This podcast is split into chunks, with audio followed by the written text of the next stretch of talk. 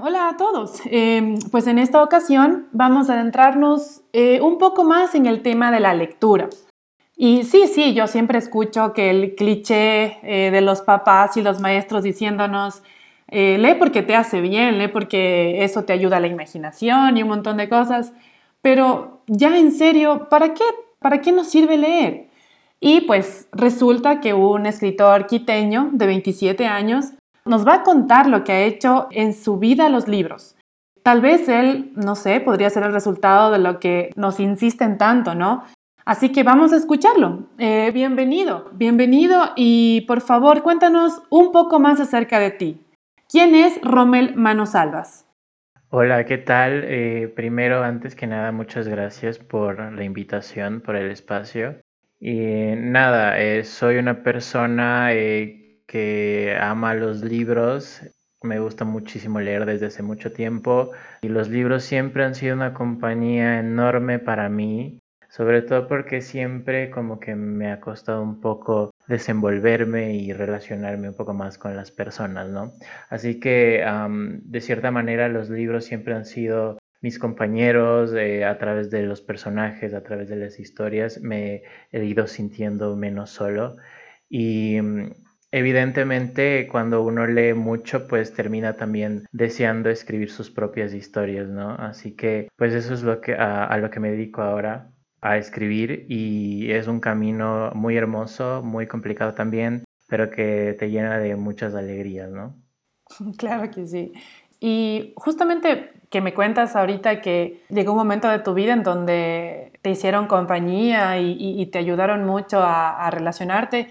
Pero ¿en qué, ¿en qué momento justamente dijiste, mira, es esto, aparte de leer, es esto lo que me gusta, esto, escribir? ¿En qué momento fue?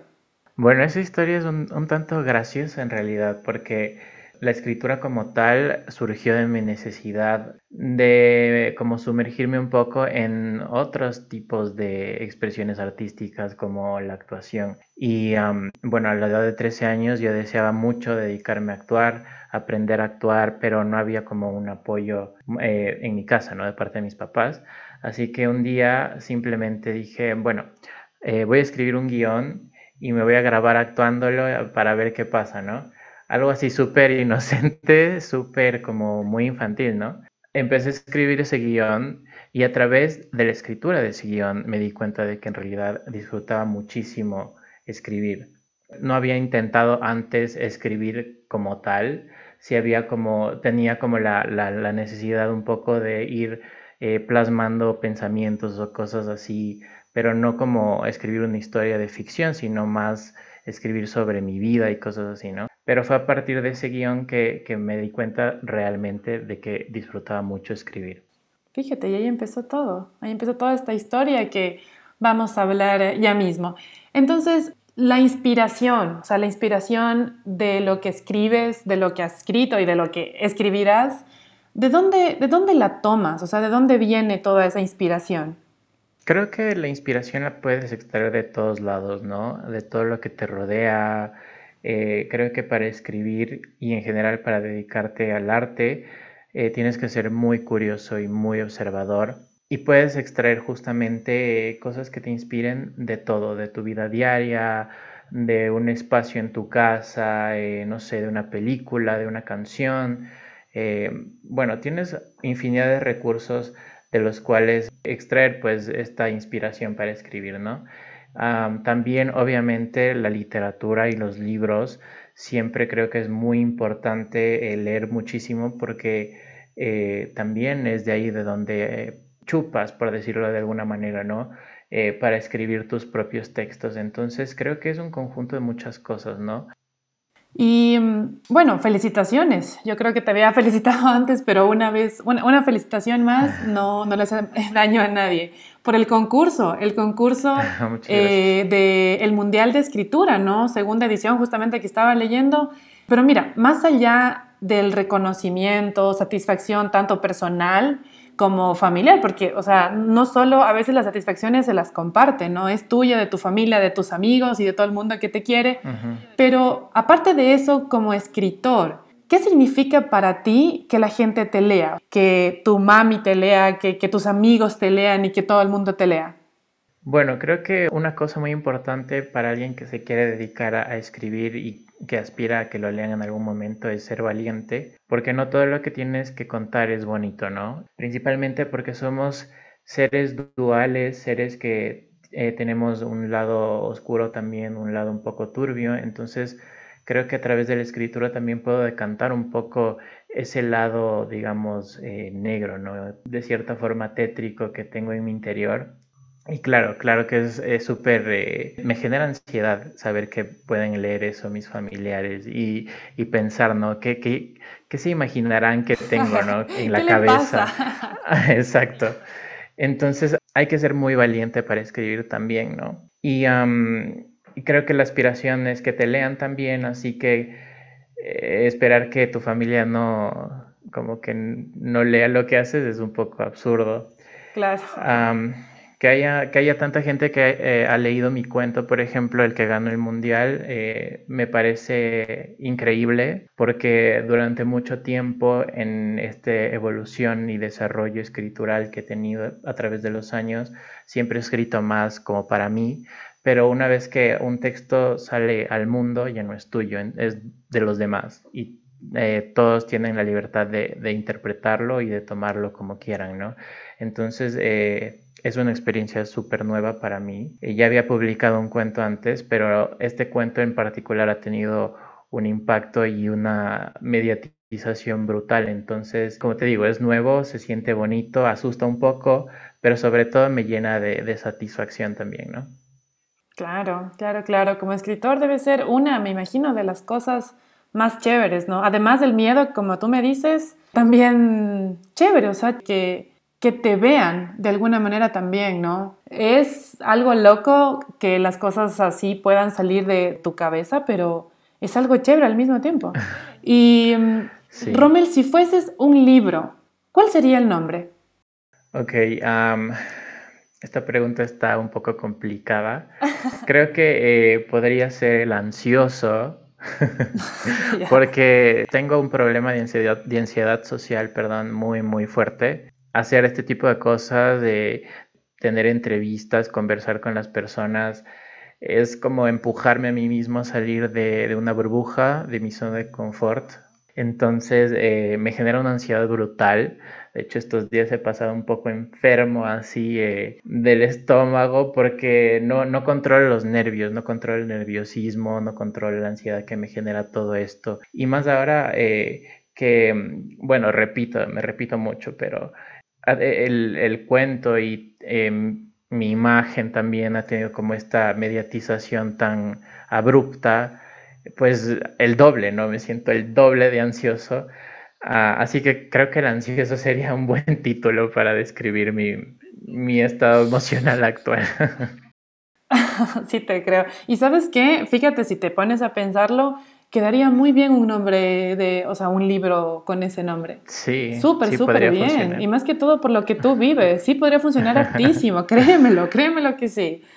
¿Y mm, hasta qué punto ha cambiado tu vida el estar inmerso en el mundo de la, de la literatura?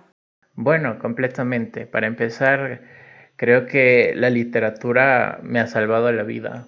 Ha sido, como dije al principio, eh, los libros han sido compañeros increíbles para mí. Creo que de no haber tenido como ese bote salvavidas, mi historia sería completamente diferente. Porque creo que como todas las personas he tenido que lidiar con depresión, eh, con justo lo que te comentaba, ansiedad, con bueno, una serie de cosas que hacen que simplemente el vivir sea muy complicado, ¿no? Y la literatura ha sido un bálsamo, ha sido como una medicina en mi vida, ¿no? Creo que es lo que me mantiene con los pies en la tierra, es lo que hace que el levantarme cada mañana tenga un sentido, aparte de, mi familia y todo eso, ¿no? Tampoco quiero sonar así melodramático, pero creo que es como la literatura uno de los grandes amores de mi vida.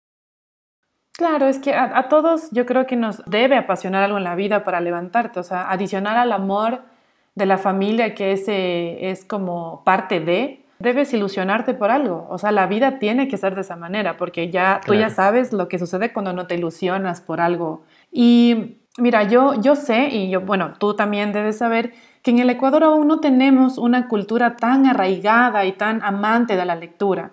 Y dejemos, dejando eso eh, a, un lado, ¿tú qué podrías hacer con todo este alcance que has tenido y tendrás en un futuro también para que la gente, la gente vea lo que tú ves en los libros? Bueno, eh, creo que voy a, a contestar con algo súper, no sé, infantil. Eh, de ley, todo el mundo ha leído Harry Potter, ¿no? Entonces, y ha visto la película. Y hay una parte que me gusta mucho, que es cuando Harry va a comprar su primera varita mágica y Ollivander, que es el que vende las varitas, le dice que las varitas son las que escogen al mago, no el mago a las varitas. Y creo que eso se aplica exactamente igual con los libros. Creo que llega un momento en tu vida en el que un libro te escoge y a partir de eso eh, tu amor, tu interés por, por, la literatura florece, ¿no? Creo que en la actualidad, bueno, no, solo en la actualidad, sino ya desde hace algún tiempo atrás, desde que yo estaba en el colegio, el imponer como cierto tipo de literatura a jóvenes, a personas que recién están comenzando a leer, que recién están comenzando a generar interés eh, por los libros, eh, es súper contraproducente porque lo que hace es alejarlos completamente de, la literatura y matar completamente el gusto que, puedan sentir o puedan llegar a sentir por los libros. Entonces creo que es muy importante que los primeros acercamientos a los libros sean desde una temática o desde un lugar en el que el, el chico, el joven se sienta cómodo, ¿no? Y que eso le permita, como dije, eh, que su amor o su interés por los libros florezca. Eh, creo que también a través de, mi canal de YouTube lo que hago es tratar de indicar un poco a la gente que la literatura no solamente, o sea, que tiene diálogos también con otras ramas del conocimiento, como la arquitectura, que es mi profesión, como la música, todo está súper conectado si tienes como la curiosidad y el ojo súper agudo y afinado para poder ver, ¿no? Dónde se unen estas cosas. Entonces, creo que eh, eso debería ser como fundamental en los colegios, ¿no? Enseñarles a los chicos como a visualizar esto, a, tratar de encontrar una historia que les, eh, les apasione, que, que les haga interesarse por la lectura en lugar de forzarles a leer cosas que a lo mejor hagan completamente lo opuesto. Y Rommel, ¿en dónde te podemos encontrar en redes sociales? Ya como para terminar. Eh, estoy en Instagram como arroba iam.rommel con doble M y estoy en Twitter como arroba soy-rommel con doble M igual. Y también eh, pueden visitar mi canal en YouTube que es Rommel. Si es que tienen problemas en encontrarlo, el enlace está en mi perfil de Twitter, entonces Seguro por ahí no se pierden. y, eso. Bueno, pues entonces muchas, muchísimas gracias Rommel eh, por tomarte el tiempo de hablar con, con, nosotros, pero sobre todo muchas gracias por dejarnos entrar en tu cabeza para darle forma a lo que queremos transmitir, que es eh, que la lectura más allá de enseñarnos, tú sabes, a escribir mejor, a extender el vocabulario, es la forma, yo creo, más fácil de vivir más vidas, ¿no? Sí. Entonces, muchas gracias por, por estar aquí con nosotros y pues esperamos poder contar contigo en una próxima. No, para nada. Muchísimas gracias a, ti, Mónica, por la invitación encantadísimo de conversar contigo hoy. Y sí, ojalá haya una próxima oportunidad también.